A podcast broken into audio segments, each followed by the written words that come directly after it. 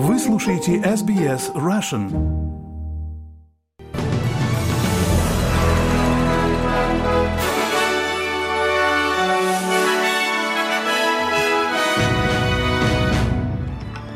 Добрый день. Вы слушаете новости СБС на русском языке в студии Виктория Станкеева. Сегодня понедельник, 27 февраля. Коротко о главных новостях к этому часу. Австралийская федеральная полиция начала кампанию по улучшению информирования различных комьюнити о возможном шпионаже. Число погибших возросло до 59, включая грудного младенца, после того, как лодка с мигрантами потерпела крушение у берегов Италии, и фильм «Навальный» получил премию гильдии продюсеров США. А теперь на эти и другие темы более подробно.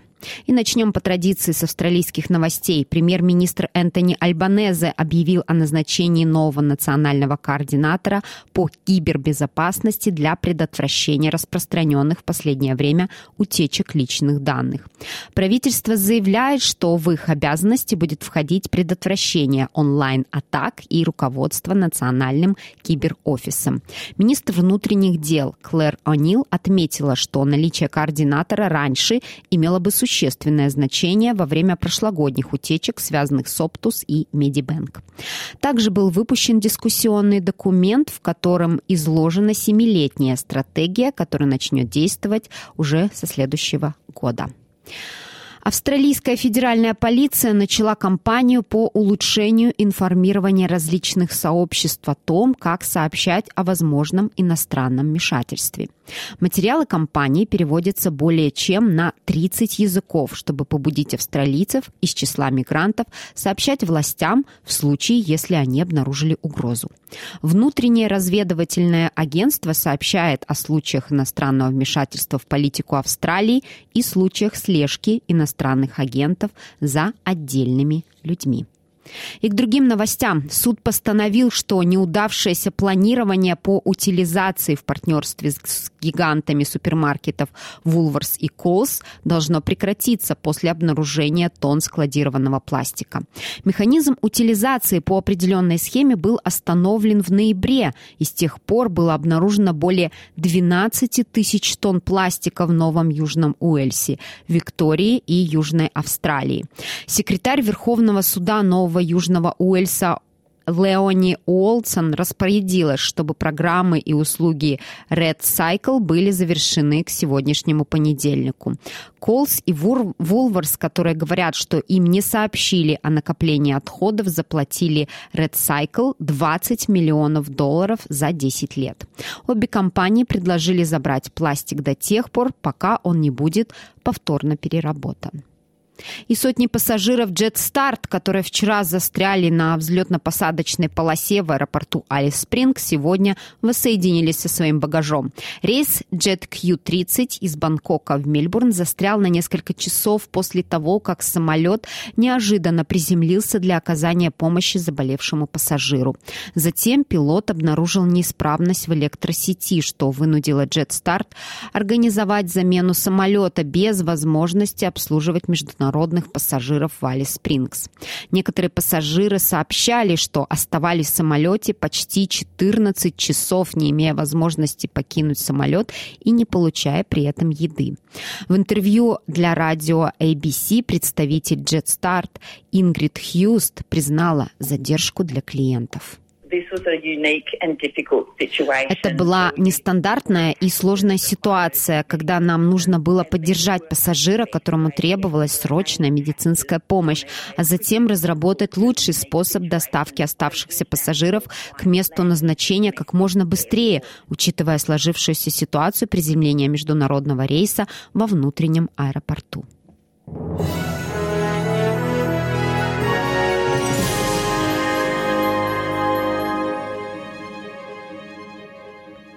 Продолжаем наш выпуск. По меньшей мере 59 мигрантов погибли после того, как лодка, на которой они находились, врезалась в скалы и разбилась на части у южного побережья Италии. Десятки тел, в том числе детей, выбросила на пляж в деревне Стеткадо Кодутру на восточном побережье Калабрии, и еще несколько тел были извлечены из воды. Береговая охрана Италии сообщает, что 81 человек был спасен после крушения лодки. Официальные лица считают, что судно отплыло из Турции несколько дней назад с по меньшей мере 120 мигрантами из многих стран, включая Афганистан, и пыталось добраться до Европы через Средиземное море. Губернатор региона Калабрия Роберто Акиота обратился к журналистам на пляже. Это день скорби для Калабрии. Это непростая борьба. Калабрия — это регион, который принимает людей. В прошлом году мы приняли 18 тысяч мигрантов, но Европа не может нас бросить. Такого рода трагедии нужно, можно было избежать вчера, а не жить так, как мы живем сегодня и как будем жить завтра. И к другим новостям. Первые результаты голосования начинают поступать с неспокойных выборов в Нигерии, которые заставили многих избирателей чувствовать себя бесправными после того, как многие из них не смогли проголосовать в субботу из-за сбоев. Официальные результаты из юго-западного штата Экити показывают победу кандидата от правящей партии Бола Тинубу. Избирательные участки должны были закрыться на президентских и парламентских выборах в субботу, но некоторые кабинки оставались открытыми до воскресенья из-за технических проблем и нападений на избирательные участки. Местный житель Нигерии Игнатиус Атули рассказал, что, несмотря на проблемы, вчерашнее голосование подняло ему настроение. Вчера это было ужасно. А сегодня они попытались исправить ситуацию, мы пришли воспользоваться своим правом, что делает нас счастливыми. И мы видим, что все это работает нормально, так, как и должно быть.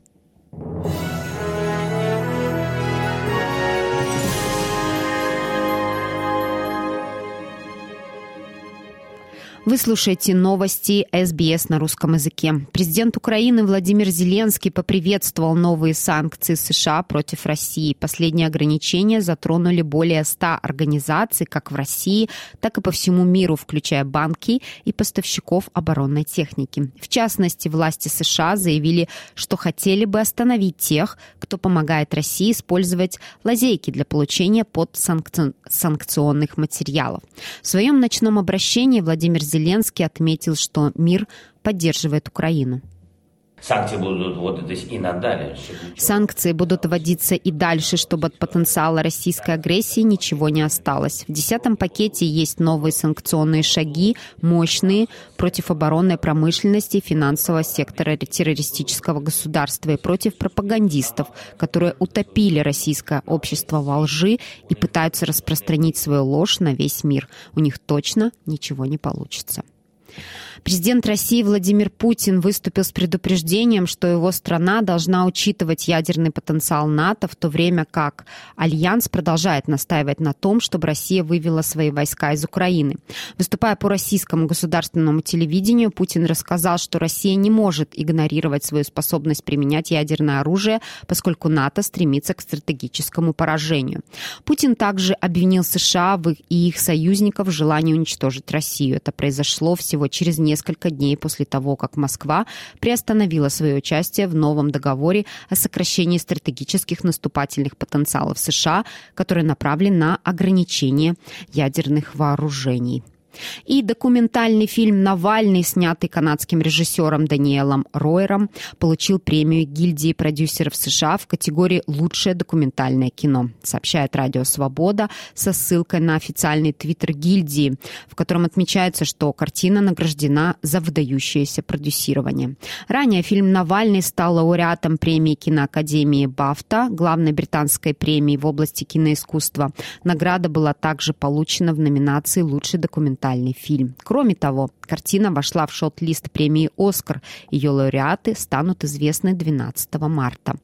Премьер, премьера фильма «Навальный» состоялась в январе 22 года. Картина повествует о событиях, связанных с отравлением российского оппозиционера в августе 2020 года, включая лечение и реабилитацию Навального в Германии, его попытку расследовать произошедшее, а также арест политика по возвращении в Москву. В картине снялись сам сам Алексей Навальный, его родственники, сотрудники созданного оппозиционером Фонда борьбы с коррупцией и журналист-расследователь, глава Беллинкет Христо Грозев. Фильм уже показали на американском телеканале CNN, британском телеканале BBC, Two и стриминговом сервисе HBO Max. В России показов не было.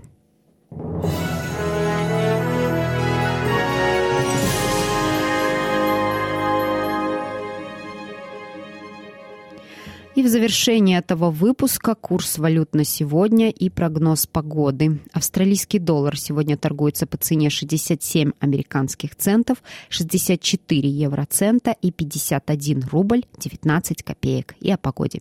В Перте будет облачно, плюс 36 в Адалаиде схожие погодные условия плюс 26, в Мельбурне возможны дожди плюс 20, в Хобарте дождь плюс 19, в Канберре облачно плюс 29, в Лангонге дожди плюс 25, в Сиднее возможен дождь плюс 27, в Ньюкасселе солнечно плюс 30, в Брисбене облачно плюс 31, в Кернсе дожди плюс 30 и в Дарвине дождь плюс 29. Это были все главные новости СБС к этому часу.